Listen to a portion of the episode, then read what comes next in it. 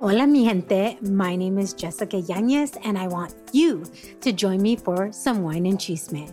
The Wine and Chisme podcast was created to amplify voices across communities of color, all while drinking a glass of wine. From wine talk, interviews, and recaps of all things pop culture, join me every Wednesday for the Chisme. Please make sure to check out the Wine and Chisme podcast and other amazing podcasts as part of the Latina Podcasters Network. Estás escuchando Échale Podcast, a podcast where we embrace our Latinidad. The good, the bad, the ugly. You love English? ¿Te encanta el español? Well, we got a whole lot of Spanglish. A storytelling podcast. And like my mom used to say, Échale, mijo, que tú puedes. Ladies and gentlemen, welcome to another episode of Echale Podcast. My name is Jose Quintero, and today is a very special and awesome episode. I know there's a lot of people with New Year's resolutions, and I wanted to leave this episode towards the end of January just because a lot of people find it um, difficult to stay on task with their New Year's resolutions, you know, and most of importantly, or most people want to lose weight. And it typically is the first two weeks que todo mundo le echa chingadazos a esto de hacer ejercicio, and then they kind of trickle down. So, to give you guys a little bit more motivation, I have brought one of the best and expert, a personal friend of mine, and also my personal trainer. Javier Sandoval. What's up, bro? ¿Cómo andas? What's up, Jose? I'm doing good, brother, man. I'm happy to be here, bro. I'm excited. I'm excited to do this. I'm excited that you're here with us today, too. Uh, just to give you guys a little bit of the ba- a background of Javier, uh, I think you're one of the few people that I've known the longest. And by the longest, I mean we basically went to school together. Uh, I remember, I don't know if we met in middle school. I don't know. Where'd you go to elementary? Where'd you go to middle school? I want to make sure. So middle school was in in Fontana. It was in it was what, what was it called? It was Sequoia Middle School. But I think we met for sure. We met in high school. I oh. feel like if I remember correctly, it was like high school years for sure, like early, maybe freshman, sophomore, Fohi for sure. Yeah, yeah, it's definitely Fontana High School. Shout out to Fohi. That's where uh, you know I met a lot of the people that I still, which is very. I think you might be like one or two of the only people that I actually talk to still from uh, from that day and age. But talk to us a little bit about uh, how was high school when you in high school. Yeah, man. So in high school, I was, you know, since we are going to be talking about like like weight loss and fat loss and getting in shape, you know, I'll kind of talk about that. In high school, I wasn't really that person that was really in shape. I know that I got into like football freshman year, but it was just more for like to be social and kind of like fit in in high school. But I really never was into working out in in in high school other than you know i did actually start losing weight in, in high school just by running but eventually that just lasted for like a year and then towards high school you know i was just kind of got into like party crews and, and, and just you know try to party crews and, and, hanging out with friends but nothing with where it came to like being fit. I don't think my whole fitness journey my whole fitness journey started till like after high school after like turning 18 19 that's when i kind of you know started getting chunky chunky and then i felt like you know what i have to start working out that's interesting. So, I mean, that's a clear difference uh, because even though we started as freshmen in High, and I remember I'm trying to really recollect my memories of when we met. I probably think we had one or two classes, but you made a clear distinction of the route that you decided to take versus the route that I took that people know is I went into as a shy kid. Uh, and I didn't have that social skill. So I decided to opt for theater, whereas you decided that jock route, you know? football popularity because I do remember you you were very involved in school and I was that shy kid like oh dude what he's doing is dope but life kind of took us towards different paths and it wasn't and we really, really didn't talk it was like uh, I know he's around he probably knows I am around I don't know he's a jock whatever and it wasn't until college where I was uh, like oh shit like we ended up in the same university, you know, Cal State San Bernardino. So shout out to all the Coyotes out there. Uh, how, oh, yeah. how was that? Was it a harder transition transitioning from high school to college because and, and the reason I asked this is I was I loved high school, but I was eager to get out. I felt like mm-hmm. I was mm-hmm. a big fish in a small pond per se. Like oh, i don't fit in. I don't really have a lot of friends et cetera et cetera. So college was a whole reset versus a lot of people that i've talked to in the past. It's like well in, co- uh, in high school i was a popular kid but when you go to college it's like well nobody freaking cares about popularity really. Yeah man. And, and and us talking about transitioning from from high school to to going to like college and university man it's crazy how you know during high school i feel like it's a it's a path man during high school where you could go either very bad or very good. You know i'm saying? Like because we get influenced in high school i got influenced i feel like a lot of people do by want to become popular. So you're willing to do anything to become popular whether it's start doing drugs and, and hanging out with the wrong people which i felt like me getting into party crews was a way of me wanting to get accepted and it could go bad, bro. Because I know some people that have maybe they continue to do bad things and drugs and took them that way, and and and thankfully, you know, me, you know, God took me this different route. But I think after high school, when you know we still I still continued to party, you know, one one experience that that got me into being fit, and I love sharing this story because I feel like you know whoever's listening to this might might find this kind of interesting is that after high school you know you still kind of hung out with the same friends from high school. You still partied and i remember my cousin's um, husband um, he was in high school with us. I remember he was still hanging out with us. It was like new year's eve when we are at a party and i remember he told me they used to call me loompa in, in high school. Oh really? He I told me that. like yeah man they call me loompa um, and i could even explain that later. But anyways he told me that He's like, damn, bro, you're getting you're getting fat. And then I remember that hit that hit me when he said, Hey man, you're getting fat. And then that's when I, I kind of it like it, it hurt me. It kind of hurt me inside, just him telling me because nobody wants to be called fat, you know. But I'm glad he told me because it kind of sparked something in me that eventually the next year, within the next year, that's when I started really wanting to get into exercise, running. And I even got into like Muay Thai to try to get some physical activity. And then eventually, me just trying to find some type of physical activity to lose weight, I stumbled into the gym. Mm. And that's when I started becoming a personal trainer. And me becoming a personal trainer after a, a couple years of working out, I became a personal trainer. And then that's how I transitioned into I was being a personal trainer for a, a couple years after high school, where a lot of my clients will ask me about nutrition they'll be like, hey, Javi, like, well, we're working out, right? Because I'll be training them. They'll be like, well, what should I eat? And things like that. And that's when I still I still was going to community college, but I really wasn't taking a lot of classes. I just kind of didn't know what I wanted to do. And that's when I stumbled into um, nutrition and food sciences to become a dietitian. And that's where I felt like after a uh, like a few years of of kind of really not knowing what to do, I felt like something sparked in me where I decided, you know what, I'm actually gonna really go to school, and I, I decided to really commit to to the school school path and really become a dietitian and get my bachelor's and then get my my RD. Dang, yeah, that, that's interesting that you mention all that. I want to definitely go into what you mentioned right now, which is your transition into a more fit life would you say it is rooted on trauma on that word being called fat?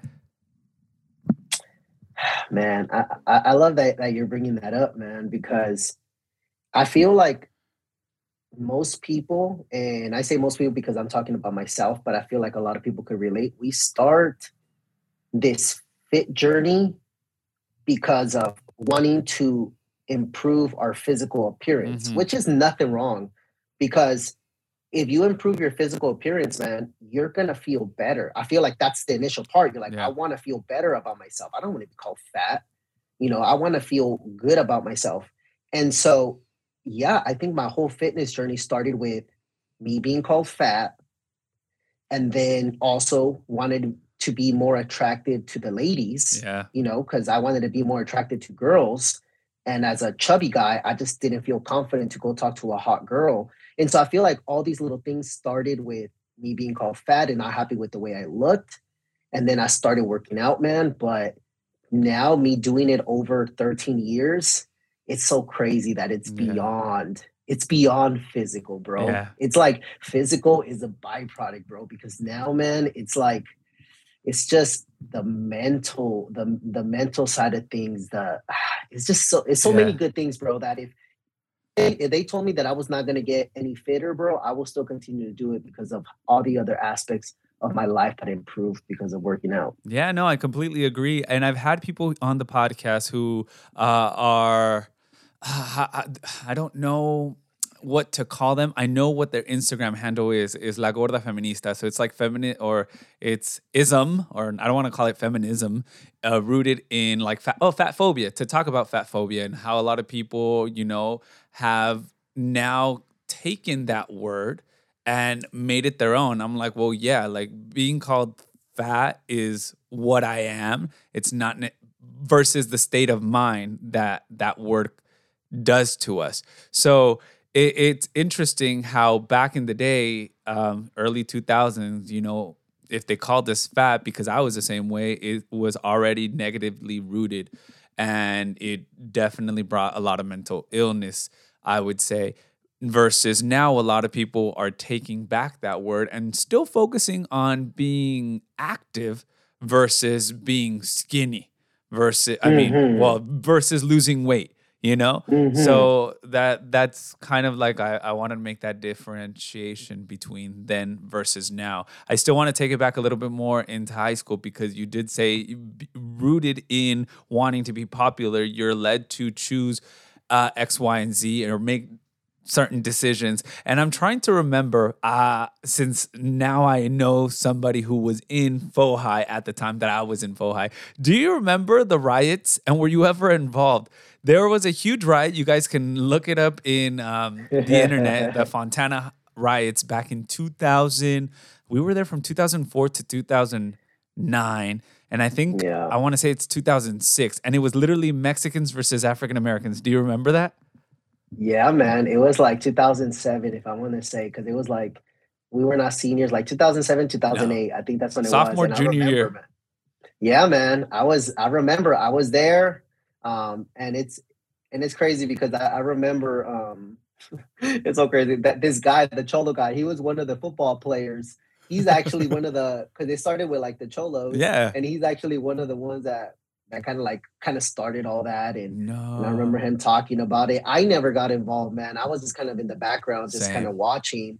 But yeah, man, it was it was just a lot of hype and people are. Crazy, I mean, man. it's so funny because uh, it it was a conversation that had started, if I'm not mistaken, a couple days prior to actually happening. So everybody knew when it was going to happen. We just didn't know it was going to be as chaotic uh, to yeah. the fact that like cops were coming, parents were screaming, trying to pick up their kids and whatnot. I know my mom was being one of them. Even the principal, I mean, allegedly, I don't know. He got in a, or is it the vice principal got in a fight with the student?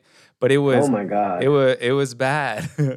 and then, I remember, man, it got out of control. Yeah, and uh, again, I'm bringing up high school stuff because there's nobody I've had in the podcast that was actually in high school during the same I mean, in the same high school when I was there. But not sure if you remember another incident. Look at us talking about just fights in school. But I think this was, was another one.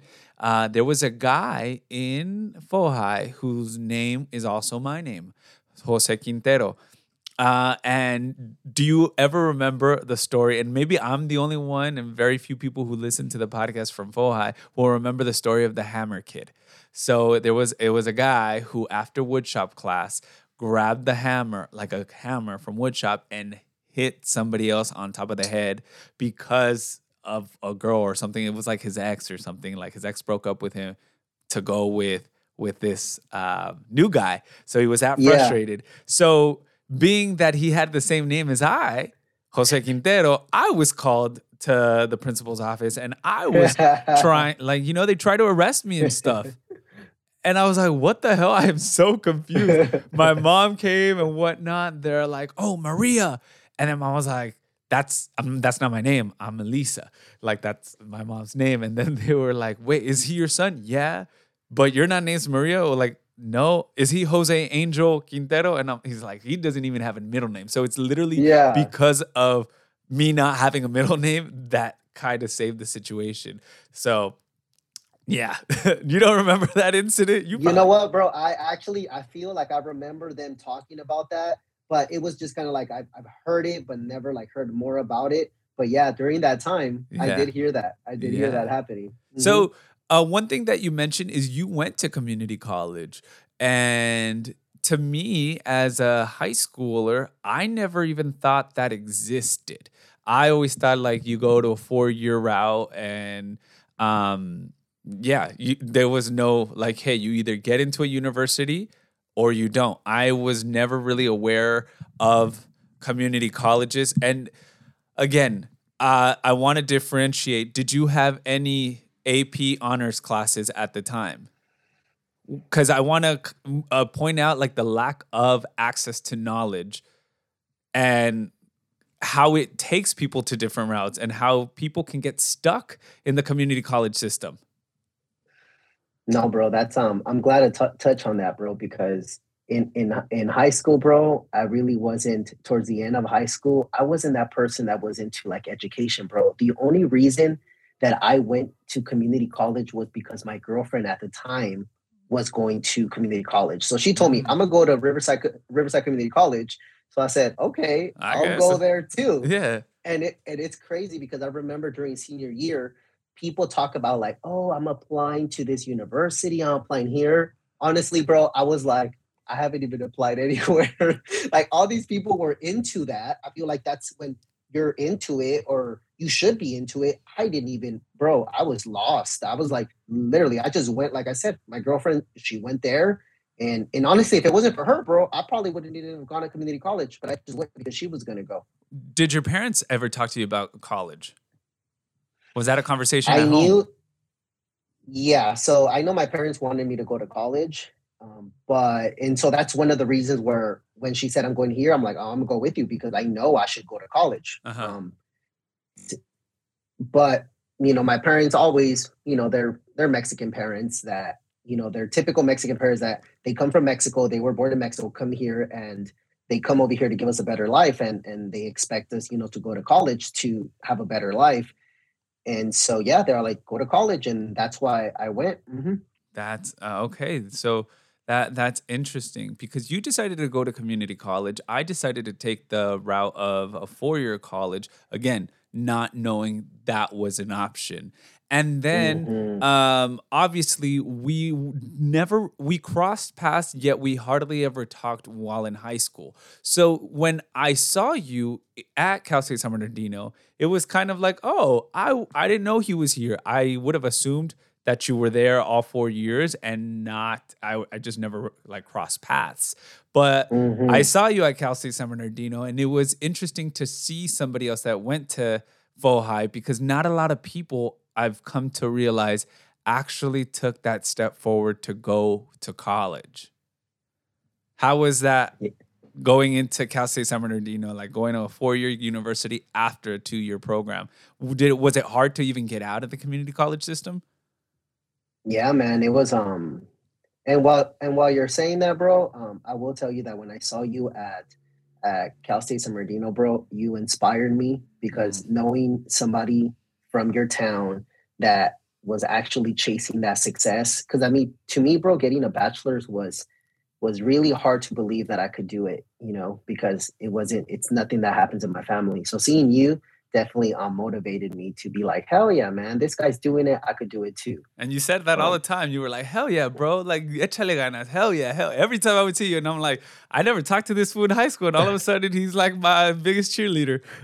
I would tell you. I, I did. Tell, I think I have told you before that. It Yeah. motivated me, bro. But but to, but to answer your question about was it hard to go from community college to to university? And so it's crazy, bro, because during community college, man, I was so young, bro, that I like I said, I went I went there because I was going because of my girlfriend. Um, I think this story would be like inspiring to some other people to see how you know like you don't have to be a perfect A student to be successful in acad- academia the way that I've gone this far. Because in community college, bro, I literally was like, you're supposed to go full time, right? Or part time. Literally, bro, I'll take, I'll, I'll, I'll, sign up for full classes, and then that quarter I'll drop them all because wow. they were too hard. And then I'll skip a quarter, and then I'll sign up for one class. So literally, I was spinning my wheels in community college, bro, all the way like forever. Let me let me see, 24 to like 24, bro. I was in community college on and off. And wow. so I've never finished. And it wasn't until maybe I think when I was 24 that I said, you know what? I need to get my act together. I need like maybe a, a little bit of maturity kicked in where I was like, you know what? Um, you know, being a personal trainer is at that moment wasn't making me enough money. I mm. wanted to be a little bit more financially well. And I said, let me really get this degree to become a dietitian because I know that I could, you know, help people and at the same time make a, a good living. And so that's when I started de- dedicating myself at community college, bro, where I started getting straight A's, man. Damn. Like at community college, I started getting straight A's. And then I got my AA in kinesiology from Riverside Community College. And that's when I transferred, bro, to Cal State San Bernardino. And it's crazy. I mean, I don't mean to like, you know, float my boat and, and hype myself up. But when I went to Cal State San Bernardino and to start my, my other two years, I was so motivated, bro, that I literally got straight A's in, in all my classes because I treated it like the gym, bro. It's crazy because, you know, I feel like the gym has taught me like discipline and hard work that I felt like I applied that, bro, to to my school, bro. I was crushing it. I was like that straight A student and and I felt like and it, and I liked it because people were like, "Damn, this fool!" Like, because sometimes I'll be going with snapbacks, snapback. I look in tank tops, and then they're like, "This guy is like the top student." Like, and I got Dude, motivated to be like, you know what? i used to student. see you around campus con una pinche hielera. Con una pinche hielera. And we, like, I kid you not. Uh, again, I think high school, I mean, college is a continuation of high school. In high school, you to a certain extent you reach popularity in college i wanted to find my own route and reach that popularity as well so i mean i joined a fraternity so by the time that you came to to um, Cal State San Bernardino, I was already in the fraternity, so I had like I was mingling, partying, doing what I didn't do in high school, doing it now, and I obviously a whole sense of confidence came in. But I would see you with the fucking hielera, and I'd be like, "Damn, there goes some dedicated ass food to the gym and he's got like and i i would ask you what do you have in there? And you're like oh i got my meals bro. Like like you were literally that guy like oh, meal prep bro. You got that's the way to go. Bro, that's so crazy bro i literally it's crazy how i didn't care yeah in that moment that's amazing I, it's like it's that's who I am, bro. I was like, you know what? I love this. I, I, love what the the fitness, working out, and eating healthy has done to me overall. That I'll be carrying that cooler, bro, to class. Like people, it's so funny, bro. I rode that yeah cooler for the whole two years of being a Kelsey every single day. Yeah, I rolled it. Um, and you didn't care but, if people said anything. You were like, I'm minding my business. that was so crazy, bro. I even after I became a dietitian, bro, I still rolled that to the hospital. I rolled that to all my jobs, bro. It's so funny. Like I was like it's it's, it's Javier me, with bro. the cooler. it, it's it is what it is. What you gonna do? No, bro? but you know what? I, and I, I want to elaborate on that aspect a little bit because it, psychologists have actually said that in life, um, you know, your mind is prepared to prepare you for anything like death, like the uh, you know, the birth of a new baby. Like your mind is physically prepared for that, but not for popularity or fame and whatnot. So when you reach a certain level of popularity, you try to be cautious and do certain things. But once you achieve that level of popularity slash fame, the next step after that is not giving a fuck. And I think high school for you was probably that phase of like, hey, I'm mingling about, you know, um, jock, popular and then you transition into college where you're rolling around in a hielera and you're just like I don't give a fuck. Like I'm gonna be doing what I want to do. Nadie me va a decir oh. nada. So that was probably it. Yeah bro. I, I I think so man. I feel like working out bro and having a fit body it gives you a a comp like no other man. And and I don't mean it to be like cocky or something but it's something that I wish anybody, everybody could feel. I feel like, you know, just me feeling fit and good about myself, it makes you not care what the world thinks about you. Maybe that was what me when I said, I'm gonna bring my cooler. I don't care what people say, you know what I'm saying? and and, and it's hard to get to that point bro but yeah. what i'm thinking what could have got me to not care about carrying yeah. a cooler it's like maybe having that confidence that you know you i don't know it's just the confidence of, of being fit healthy strong like i don't know man i feel yeah. like that's why i always encourage people to to get fit because it could just increase your confidence that could help you in everywhere in life, man. Everywhere I completely agree. And I want to say it's that same. Um, I felt like I had confidence, but I lacked security for myself because I was insecure with my body. Now, even though I've gained some pounds, I'm still sec- like I still feel confident. I still feel confident in the gym, and if I try to teach people a little bit about the fitness industry, but I do remember in college as a avid drinker, with almost an alcoholic problem to a certain extent, I would see your Instagram and I'd be like, yo, this guy's looking good. He's looking ripped. And I think that's how lo- it starts for a lot of people who want to start losing weight and a lot of people who, um, how do I say it? Get at times, if you do it wrong, get lost in trying to look like other people. And I think this is where I was I, I was already graduated. I was the pandemic had already started. I was off like in I was already into working out. But in my admiration for wanting to lose weight and I knew your background, I reached out to you and I said, I need help. Like at that point, it was like me as a man letting my ego down and letting my guard down and literally asking another man for help, which is not typically what we tend to see in, in, a Latino male culture.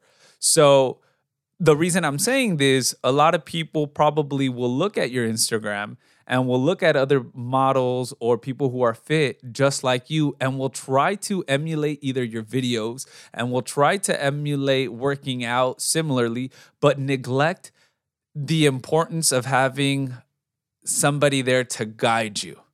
I think when I started working with you, 80% was reassurance from you, was motivation from you.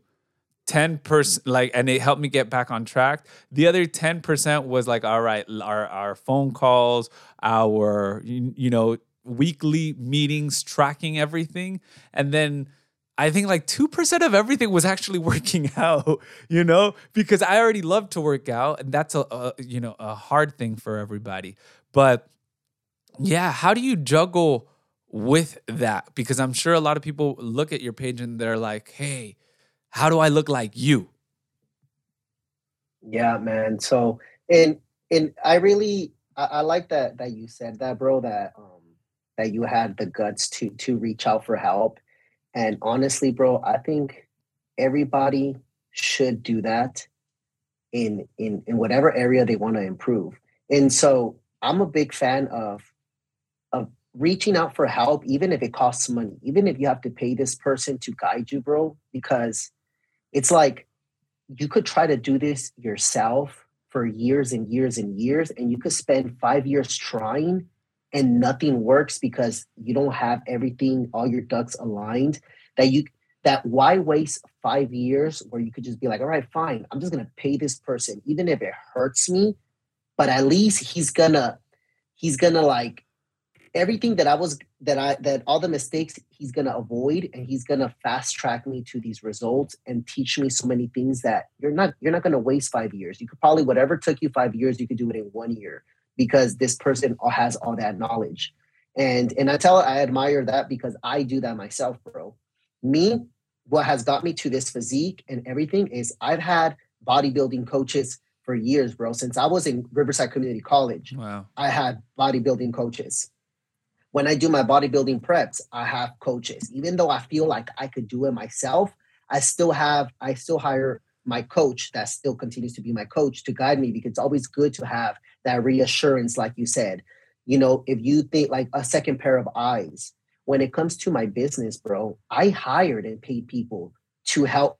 How do you run a business? And so mm. instead of wasting time, it's always good to look for that so you don't spend time doing the wrong things and rather somebody teach you the correct things and you feel confident and execute and get there faster. So I admire that for sure from you, man. Yeah. And then you decided to go for your masters, which is probably a different step and uh, like uh, of achievement and of applause because not a lot of people and especially Latinos have a master's. But and this is where I want to go ahead and talk about your nutrition because at the end of the day you're a dietitian, right? Uh, registered mm-hmm. dietitian and RD. What would be the difference between um, I don't know, let's say a personal trainer and an RD? Because so many people on Instagram are giving nutritional advice without having that background.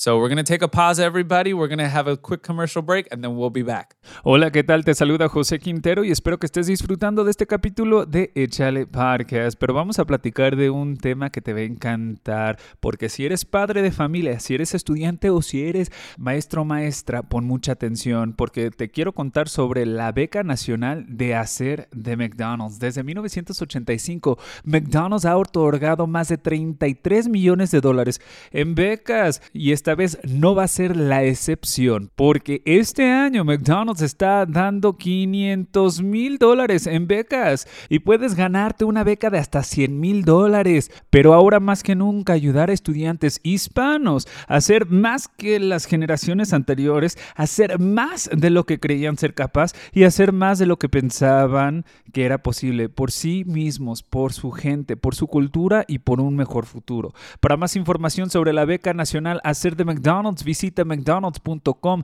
diagonal hacer. Aprende más porque puedes ganar una de 30 becas. All right, we're back here with Javier Sandoval talking about nutrition in this second part of the podcast, which I'm very excited. You were talking about uh, the difference between an RD and uh, which is a registered dietitian and a personal trainer, which is like personal trainer, get certifications, typically about six months, which I took.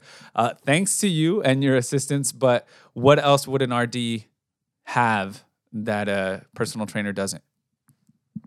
Yeah, man. So, like you said, the personal trainer is the main thing that they will educate you on through those certifications is going to be exercise, corrective exercise, how to exercise, you know, clients in different age populations and in incorrect ways for exercise overall, right?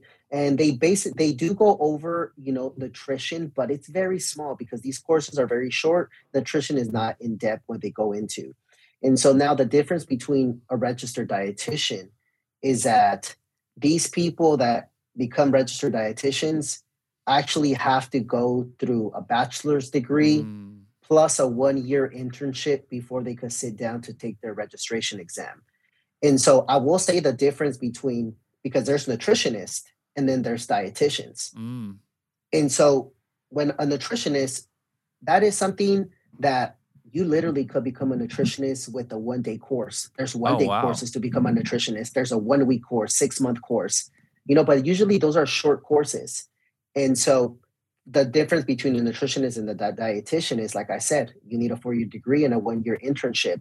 And that's where you see normally dietitians that's where because you are registered by the state that's where you see registered dietitians working in hospitals mm. they work with, with the city and so overall they work for the states so you have to have these credentials and these licenses to do that and so i guess you would just say that these people are way more educated in nutrition because they literally have to go to college for many years for that so for your masters what's that in so my master's is in exercise science, mm. so in the mm. kinesiology department. Okay, okay. So it's an, I, I thought it was like also nutrition or there was a master's. So as an intern, you have to sit in with other dietitians or and see how they come up with a plan or how how does that work?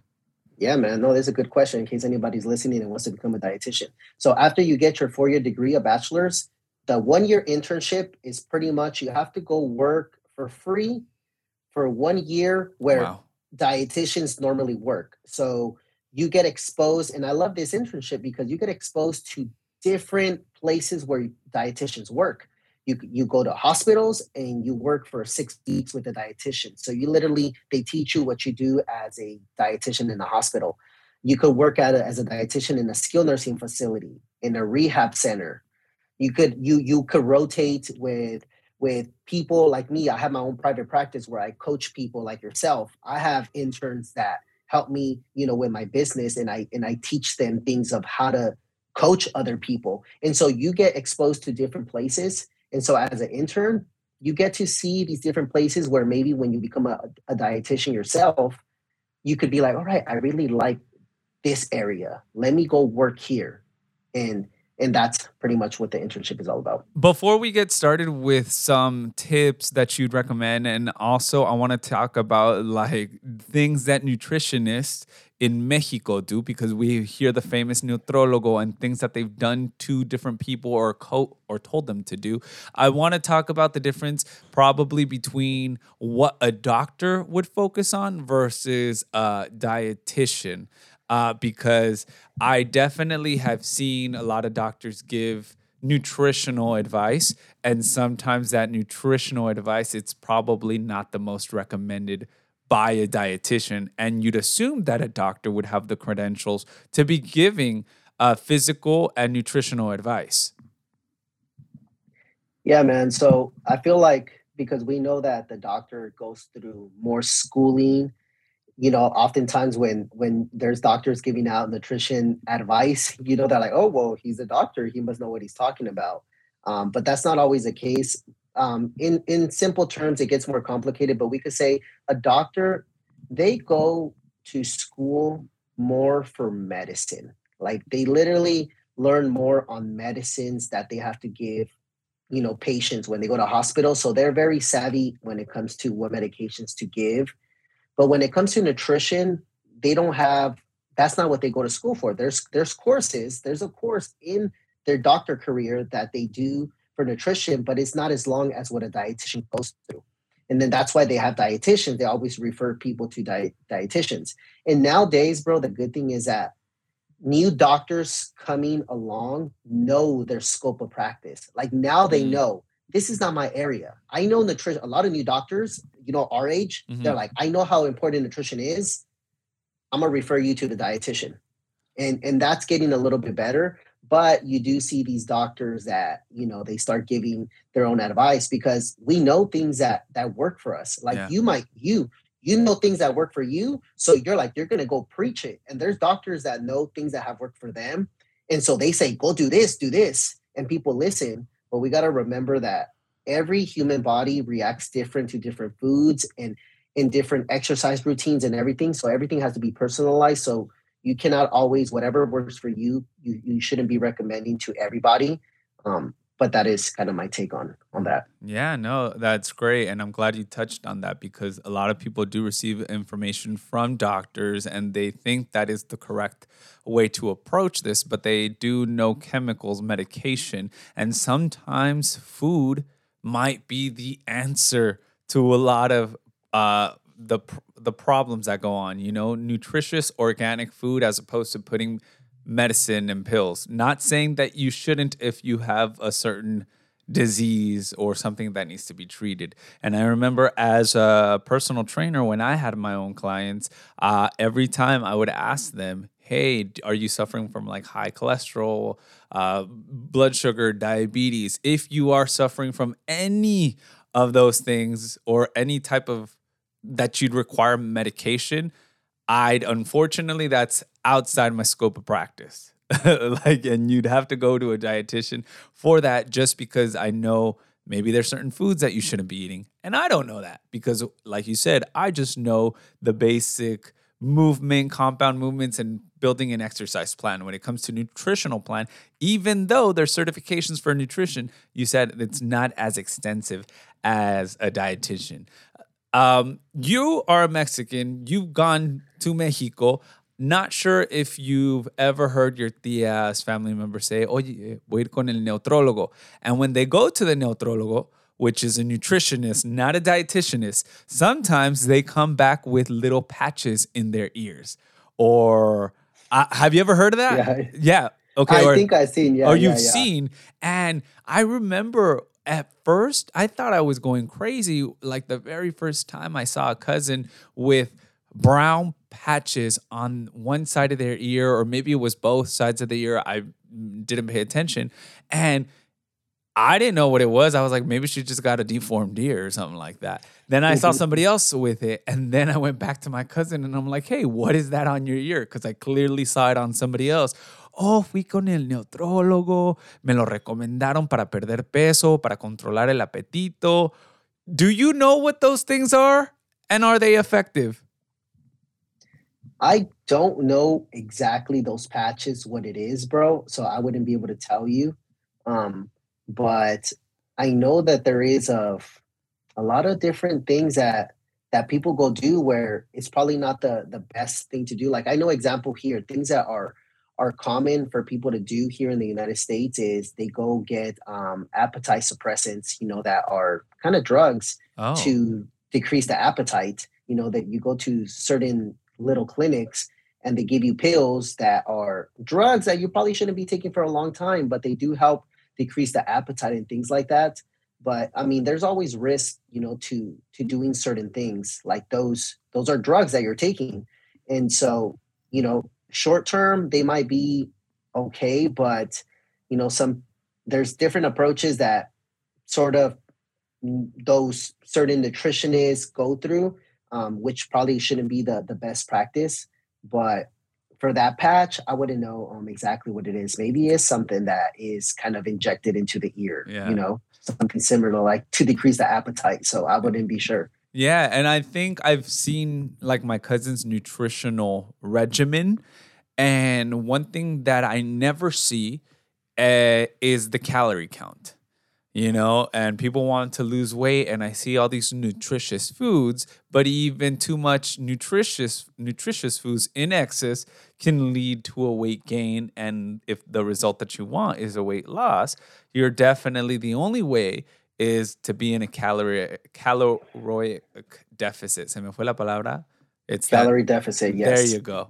that, that simple. Mm-hmm. So it's mm-hmm. always interesting to see when they come back with like their little pamphlet, like, hey, esta la comida que me recetó. This is the food that I should be eating. You're just like, well, but how much are you really putting it into your body?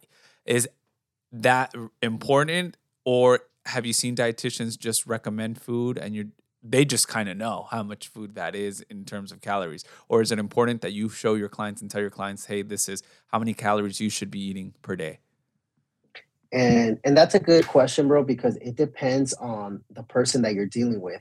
And that's why, you know, these approaches with every client that I have is very different because if I have clients that come to me and they said, "Hey, Javi, I've actually tracked m- m- calories and macros before. Mm-hmm. I've tracked my calories, I track my protein on on food calorie apps." So when people already have that mm-hmm. experience, mm-hmm. then and they like that, then I definitely go that approach. I give them a calorie approach and I go that way. But if if I'm getting a person that you know I know from our talk is not going to be willing to go on their phone and track all these food, then I do kind of go a different approach. I don't make them like, no, you have to do it or yeah. it's not going to work. I kind of go a different uh, approach with them. And so sometimes in the beginning, you know, you do have to get like sort of like a meal plan, like how you see some people come with like a, a page of things to eat, not to eat, because a lot of people, bro, like structure. They like seeing, okay, what can I eat? What can I not eat? And that's something that sometimes these keto diets, why these keto diets are successful, because they tell you, this is what you could eat, this is the sheet, this is what you could eat, this is what you cannot eat. And people like seeing like structure. And so keeping that in mind is like, okay, then maybe eating healthy food is going to be the structure. You know, let's have these these let's have two fruits every day. Let's have three cups of vegetables, and not knowing exactly how many calories um, might be something in the beginning that might be okay because we know, bro, that if, if you're you have a client that is coming out from eating super unhealthy and they just start eating healthy foods, even if they don't know mm-hmm. what the calorie count is, just making that transition is going to be a game changer. You know, I have an example right now. I'll tell you an example. I have a client. This guy was telling me that he's always eating a lot of fast food and he always picks something on the go. I literally told him, all right, bro, just have any meat, any type of meat that you want. Just have some rice, have some vegetables with each meal. And he's been doing meal preps. And this food is dropping weight like crazy week yeah. to week. This food in, in the last three weeks has dropped like 15 pounds and it's just crazy how when you're coming from an unhealthy way of eating to just eating these these um these foods that are low in calorie you know you just drop the weight even if you don't track exactly the calories. But eventually you might hit a plateau and then it might be time to be like okay let's actually track the calories. Yeah. That's when but in, initially we might not have to get that intense all right so i'm going to play devil's advocate right here and be like whoa whoa javi 15 pounds in three weeks isn't that unhealthy no, no, no, no, no. That's a that that that's fair. That's fair. And so a lot of of this is going to be water weight because if this person is eating fast food every single day, we know that fast food has so much salt that he might automatically be seven, eight pounds of water weight of bloated because of that fast food every single day. So the moment that he stopped eating all that fast food, there goes seven, five pounds of water weight that he lost of just that bloated, unhealthy food. Uh-huh. And then now with the calorie deficit, it might be some other real fat. So it's just a initially in the beginning, the weight loss could be drastic like that, but we just got to know that it just it doesn't go that fast every single every single week. So eventually for this guy, it's cool that he lost about 15 pounds in 3 weeks, but we know that it's not it's going to now it's slowing down. Now the next week is only going to be two pounds. Mm-hmm. But we just know that initially it's just that drastic water weight change that happens. So uh, I'm glad you pointed that out because a, a lot of people have probably seen The Biggest Loser. And in The Biggest Loser, when the contestants start, because I think there is always an obsession with like weight loss, which is what this show played into. Mm-hmm. And mm-hmm. uh, at the initial two, three weeks, you saw the contestants lose 30, 40 pounds, and you're just like, whoa, they're really dropping. But their body, like you said, is so used to high sodium foods, high calorie diets that are probably like five to 6,000 calories per day or so, that when you give them the adequate amount, their body's like, oh my God, oh my god what are you doing mm-hmm. and you start dropping quick but as you said you're going to hit a plateau or a breaking point which is that's what a plateau is like where you just stop and you're going to have to now find little minuscule things to do in order to continue that weight drop now we're obviously getting into the nutritional aspect i want to ask you are carbs bad Mm-mm. no man it's crazy because one thing is that we do have to drop carbs when we're trying to drop body fat and weight. We are going to decrease the carbs, but it's not that carbs are bad because I really wish so they, you know, your people that are listening to this have seen my my Instagram and saw how much carbs I eat a day and and how I stay lean. But so it's not the carbs; it's it's just overall that the calorie intake. So as long as you're in a calorie deficit, meaning that you're eating less calories than than you're burning, you're gonna be fine. But we do so we do just know that we do have to drop carbs. It is something you have to do. But the approach that most people do is they completely cut the carbs. Yeah. Like they go zero carbs. They go no more, no more tortillas, no more rice, no more nothing of carbs. So and that's not the approach. Let me ask you because uh and the reason I'm asking you this question because the other day uh, my mom told me, Joselito, necesitas comer más carbohidratos or stuff like that. Cause I don't know, maybe she heard it on Facebook, like, oye, uno necesita carbohidratos, you know, as an energy. Mm-hmm. And I was like, Mom, like, I eat plátanos, I eat fruit. Wait, what? Fruit? Plátanos? Those have carbs? I was like, what? and and that that was very interesting to me the lack of knowledge in nutrition of what contains what of the three nutrients, which is protein, fat, and carbs. So, mm-hmm. where can we get our our carbs from? Like a good source of carbs. Good source of carbs. So the the one that you said, fruits. So any fruits are good sources of carbs. And uh, a lot of people, I like to say, eat your fruits. Some people might say, hey, you know, fruits have a lot of sugar. I shouldn't be doing that. But I would prefer you have fruits than you're going to have any chocolate or any candy. So definitely have fruits that's going to be good, healthy carbs. So, yes, it has sugars, but you got to remember that it has a lot of other vitamins and minerals that are going to be super healthy for your body, also for like longevity and health purposes. You know, just overall, you know, don't get diabetes, don't get heart issues, don't get strokes, don't get cancer. It has so many good properties for that. Um, so fruits are good sources of, of carbs. Vegetables are good sources of carbs as well. So it's not it vegetables have carbs, but it's not a lot, but there's some carbs in vegetables. But then the other ones are just gonna be like rice. You know, I like to I like to um promote carbs that are like simple, like simple grain carbs. So like if you're gonna have carbs, go for like okay, rice. It's just rice. It's just a grain of rice. Beans, lentils.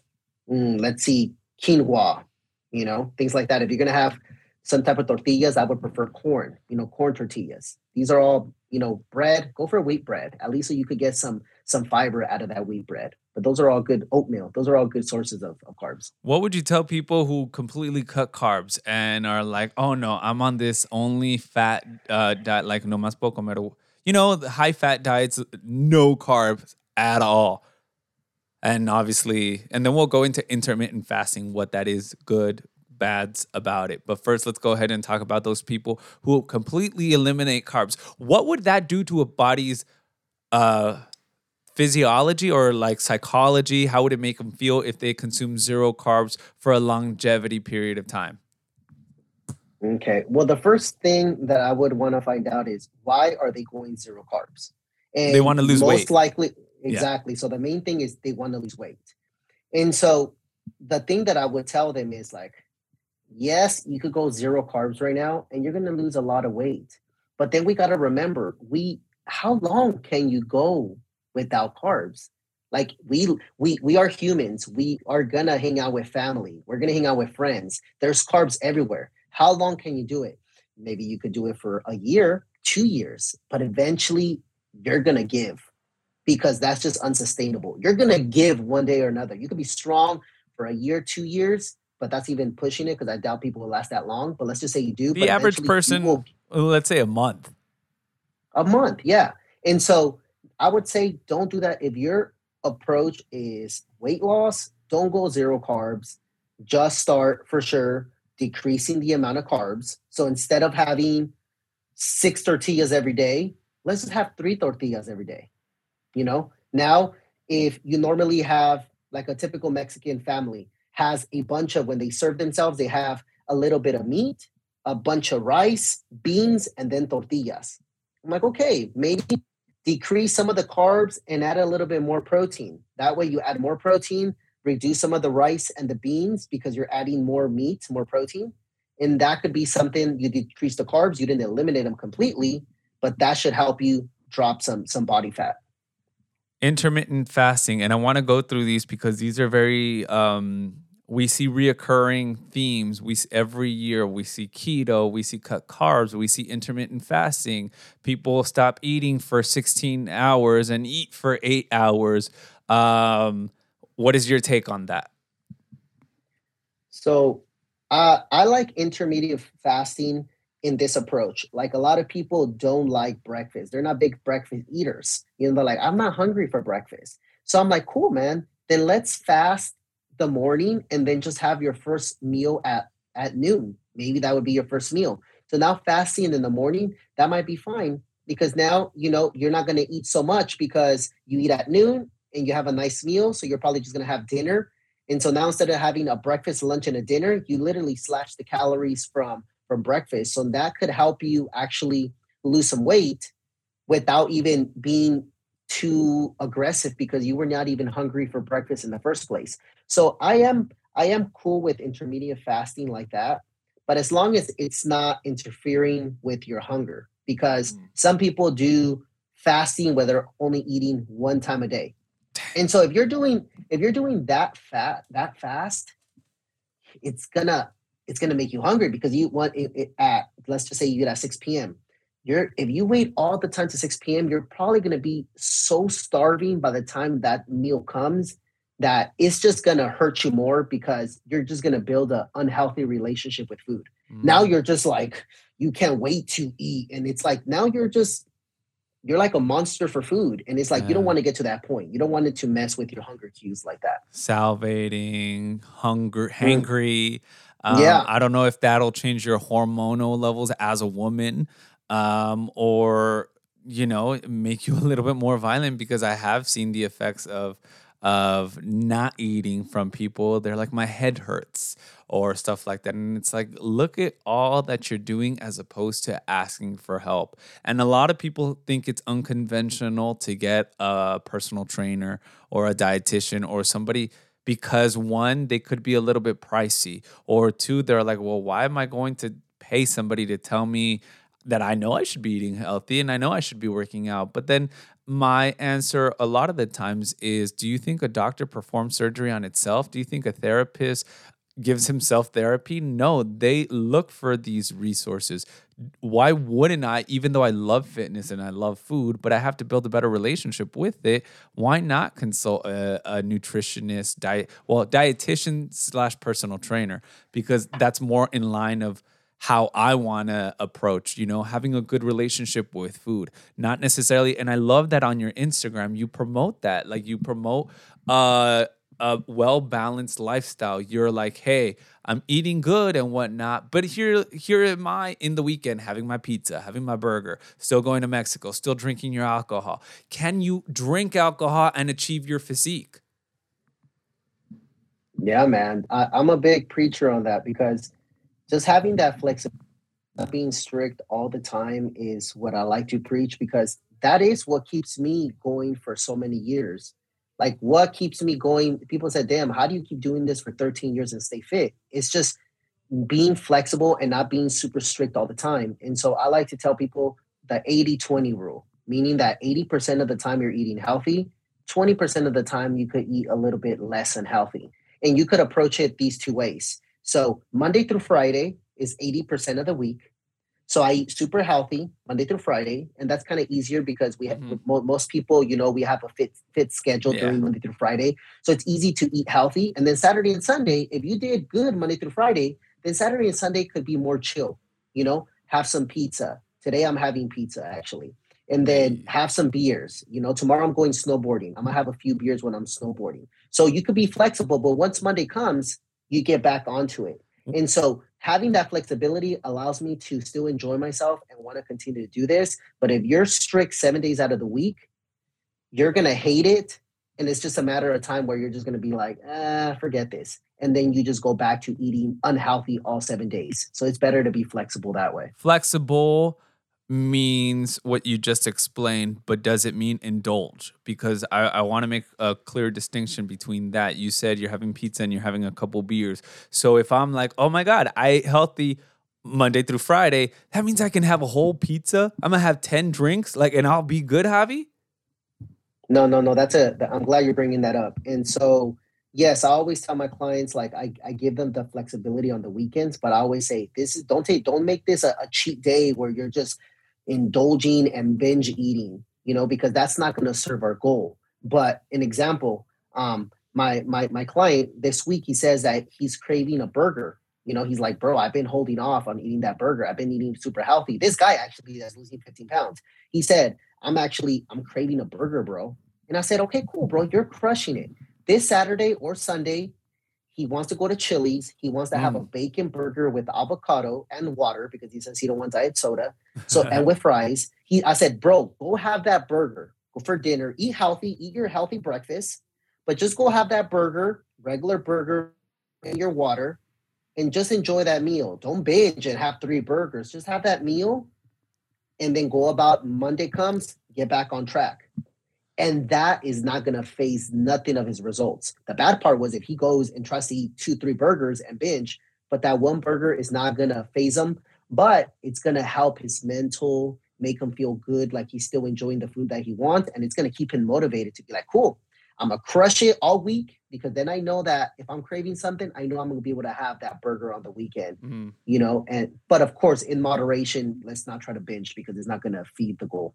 I'm glad that uh, you are taking that approach and being conscious of the mental impact that you know losing weight um, has on somebody. And more than anything, when we met, I remember your you asked me this question: Why are you trying to lose weight? Is it for pure um, physique and narcissism? Or is it for a healthy lifestyle? Either way, we're going to get you to the physique you want.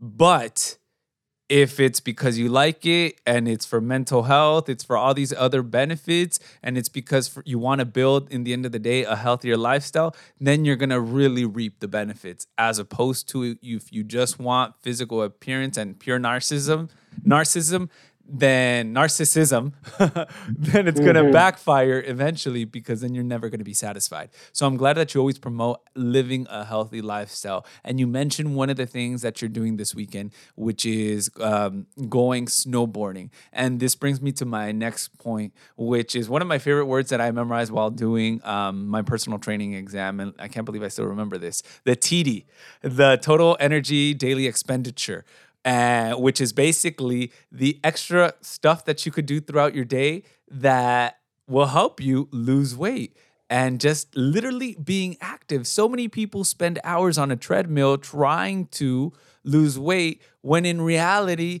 the best thing that you could do is make those little changes throughout your day. So, explain to us a little bit more about the TD and what things we can do to already start jump starting our weight loss or our our physical journey, you know, to a healthier no, lifestyle.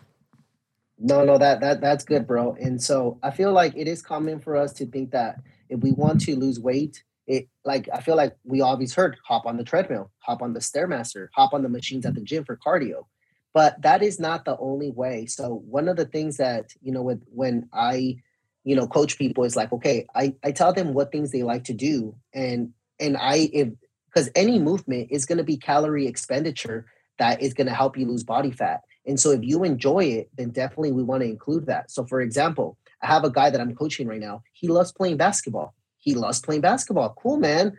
Let's go play basketball. That's it you're not going to hop on a treadmill. I don't want you to hop on a treadmill. Just go play basketball he plays basketball and he's dropping body fat and that's his cardio. Basketball he enjoys it. I'm even thinking about me. I'm also thinking like sometimes you know what? I might just go to the court shoot a ball go walk get the ball come back shoot it. You're walking getting cardio and you're like kind of like it's kind of fun instead of just being stuck on the treadmill. And so other people they like doing zumba. Some girls love zumba you know? Hell yeah go do zumba. You feel like you're learning how to dance you're you're dancing everything that's calorie expenditure. You don't need to hop on on the mm-hmm. treadmill. Do some zumba. I love snowboarding. I actually i have my apple watch and i like to put snowboarding on the when i go to to to snowboard bro i burn so many calories on the snowboarding day that like and i'm having tons of fun. Like those beers those beers that i'm drinking maybe if i have a burger that day is not fazing me because of so many calories that i'm burning you know, I'm not gonna promote go I do activity and then go drink, but I'm just saying that I I snowboard for three, four hours because it's yeah. so fun, but it's so many calories that you're burning. So if, if you know something that that you enjoy, whether it's hiking, walk, walking your dog, maybe going with your mom on a walk, you know, maybe your girlfriend, you want to go on a walk and and kind of you want to like communicate with with your significant other, be, just go and they don't have to be stuck in a treadmill or in the gym to do your cardio. Mm-hmm. Any activity washing your car, you know, doing the yard, doing chores. That is all activity that is gonna um, you lose some fat and lose some weight. So one of the things that you recommended, because I love running, so obviously getting on a treadmill wasn't that bad for me, but we were very conscious about the steps that I was taking, and I'm like, I had to reach a certain amount of steps per day in order to trigger uh, my fat loss for me, where I had to really figure out what things could I change in my daily routine? And granted, this was almost, uh, I want to say two years ago, if not almost three years, because it was around 2020 that we, I started working with you. And from now on, it's now part of my life walking my dog, which obviously for the past year I've been doing, but that's been an activity where I'm like, huh, this uh, easily gets me about 4,000 steps. Parking all the way, like I'm the last one in my parking structure, so I have the longest commute now. And I, since I have an electric car uh, every two hours, because I only have two hours for for free charging, I'm like, oh, it's 8 a.m. I come down and I go unplug and then replug again. But those extra steps, or when people are like, hey, can you go grab this? You know what? I'll go because I need the steps. And people make fun of me like, oh, Jose is out here getting his steps. And I'm like, dude, if you only realize the benefits, because at the end of the day, I don't have to. And and then they see me at work and they're like, dude, you eat so much. And I'm like, I know, and I'm happy. so it's definitely finding what you like and sticking to it. I do have to say, I'm a binge watcher. I love Netflix. I love TV. So what did Javi tell me to do two years ago? Bro, I, and at the time I had in my apartment, and he's all like, take that treadmill that you have downstairs. Oh no, buy a treadmill. And I was like, I live in a fucking apartment, uh, Javi. He's all like, make it work. I bought a damn treadmill. I put it in my room right in front of uh, the TV. And I was like there just watching Netflix for hours. And without even realizing it, I was being active, you know? So it's mm-hmm. again those little changes that you could do in your life. Um, what would you say? And I want to continue with the tips on weight loss because I feel like a lot of people focus on weight loss. Tips that you would recommend somebody listening if they wanted to jumpstart their weight loss. So, and this is the main one that I really want people to do, man. And and and I want to say that it's so effective. Setting a step goal. So setting even like you know what? Set a goal that you're gonna do 10,000 steps each day. And somebody hearing this they might be like steps? Just walking is gonna make me lose weight? Like they think that they have to be running and sweating and, and breathing hard to lose body fat. They think like walking is gonna get me? Yes if you do 10,000 steps every single day let's just say that you're a person that usually doesn't walk around just use an apple watch or your phone or an app do 10,000 steps and that is going to be something of activity that is going to help you lose some weight and then of course if you if you combine it with eating some healthy food you know including you know some more vegetables and fruits but hitting those 10,000 steps that's one thing that is going to like boom help you so much all right so hey javi I'm a woman. I want to lose weight. Like, so walking will help me have a good, tight booty, nice, slim arms, good abs. Will walking just help me do that?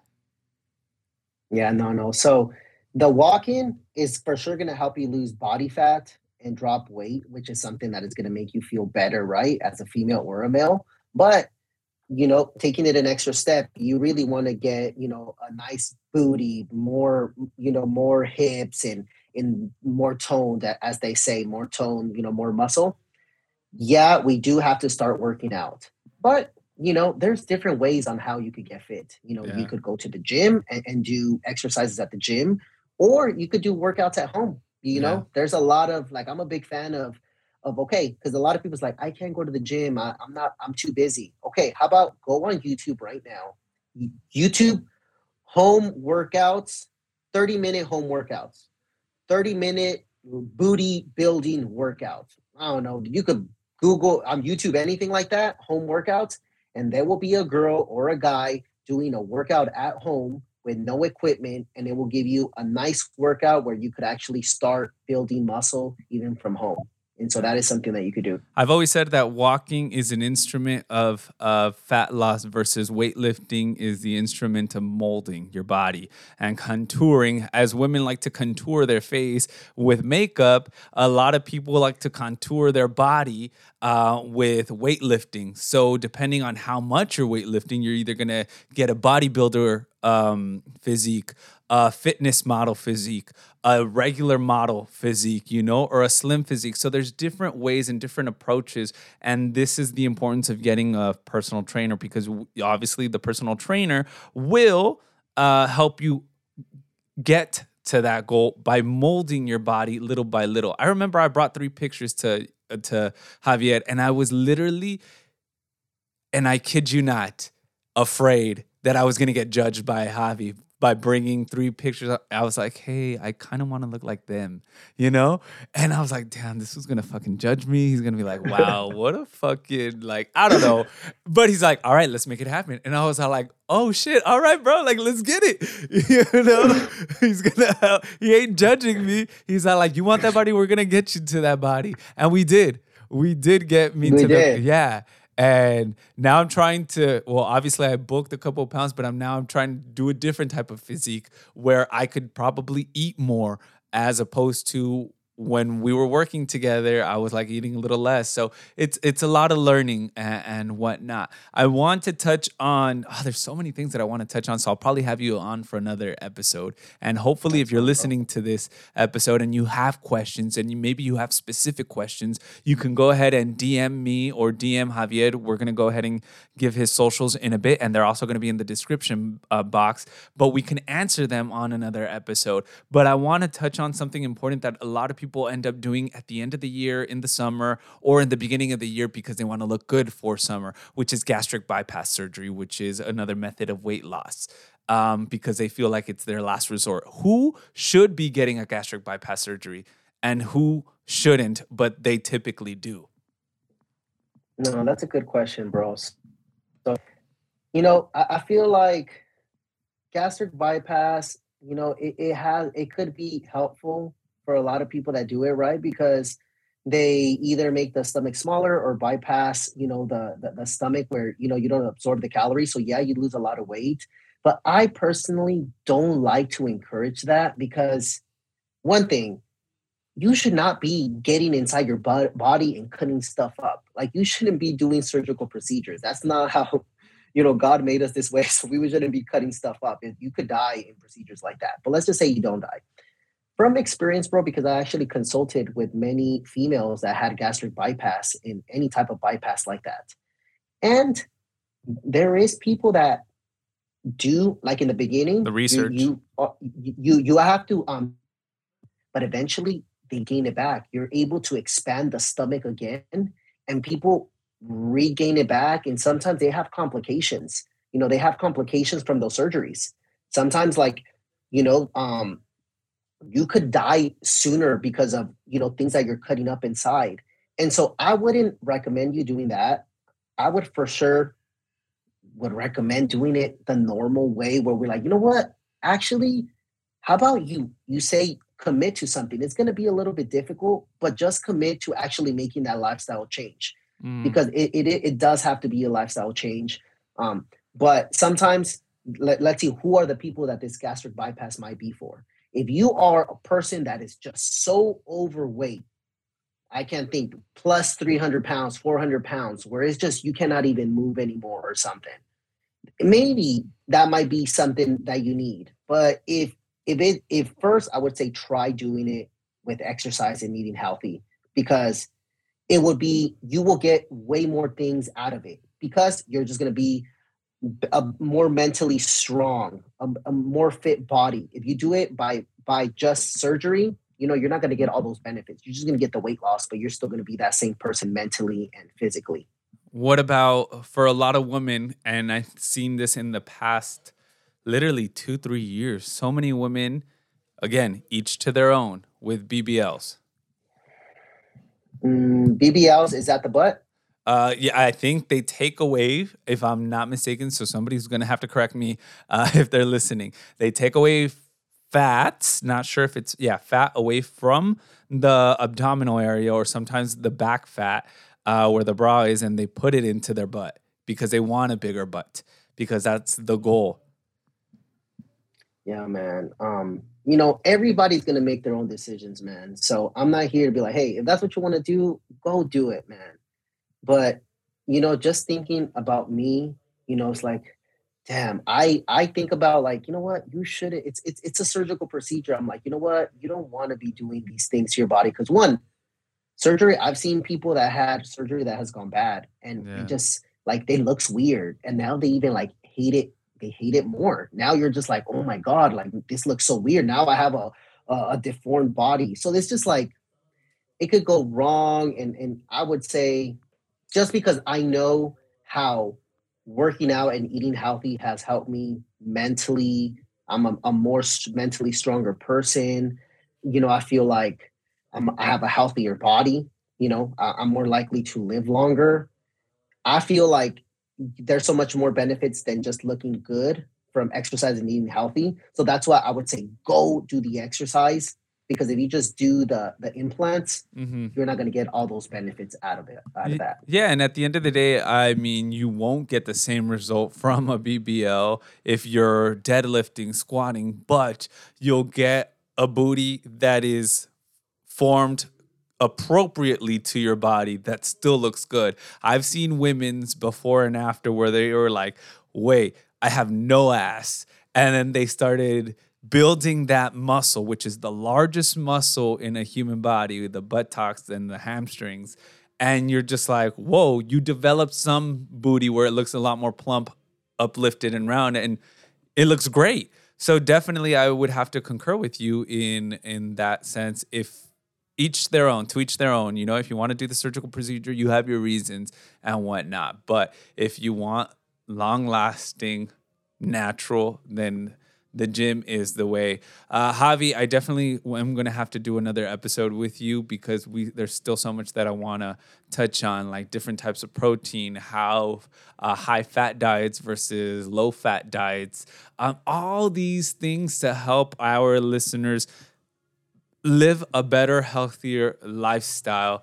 Um, let us know where people can find you. And then definitely in the next episode, I know we said we were going to talk about it uh, off the call about your faith because you're also a man of faith and I love what you're doing on social media. So that'll just have to be for another episode, everybody. But let us know where people can find you and if they want to start working with you. Yeah, bro. No, I'm de- we'll definitely do another podcast, bro. This was fun, bro, and I'm happy to do another one. So my my Instagram is javier.sandoval.junior. And then that's pretty much the main thing. Instagram. And then yeah, that's the main one. TikTok, I can't remember exactly what my TikTok is, but I'm mainly I'm mainly on on Instagram. Javier.sandoval.junior. Yeah, and then I'm sure that you have a bio and then a link there where people can contact you or message you directly if they want to start working with you. And I know every year you have like, hey, I want to work with five, 10 people. And I know you don't take large clients for the same reason. Like you have like five, 10 clients that you like to work with because you definitely are the type of person. And I kid you not, if you're listening to this and you, I've worked again, and I, I don't know if I told you, I've worked with other personal trainers before you and even after you. And the level, and me and Jaime, which is another friend of mine, the level of commitment and dedication that Javier gives and respect more than anything to his clients because I've had personal trainers who don't check on you even though you paid for that check in. Javier will go the extra mile and not just check in on you phone call text message, but he'll FaceTime, he'll call you, and you're on the phone for 20, 30 minutes, and you're just like, okay, I'm getting my money's worth out of this, you know? so I appreciate that, hermano. No, no, for sure, bro. Um, anybody that reaches out for me, man, and, and wants to get coached, bro, I, you know, they're, you know, they're spending their hard money on me, bro. My thing is, I want to make sure that you think this is the best experience possible, man. So that's why I do all that. Javier, thank you so much. Don't forget, everybody, to go ahead and follow him on Instagram, javier.sandoval.junior. And don't forget to follow this podcast, Echale Podcast, because we're growing it this year. And it's all thanks to you with a share, download, whatever you'd like to do. And obviously, so we can continue creating content like we have here with my brother, Javier. Javier, once again, gracias, hermano. My pleasure, bro. Talk to you soon, brother. Talk to you soon. Gracias por escuchar Échale Podcast. If you made it this far, I ask of you one thing. If this podcast made you think, reflect, or enter an existential crisis, then share it with me on social media. Nothing would make me happier than knowing that these stories had a real impact. Nos vemos el próximo martes with more stories and más chisme. This was Échale Podcast. Échale Podcast. Échale Podcast.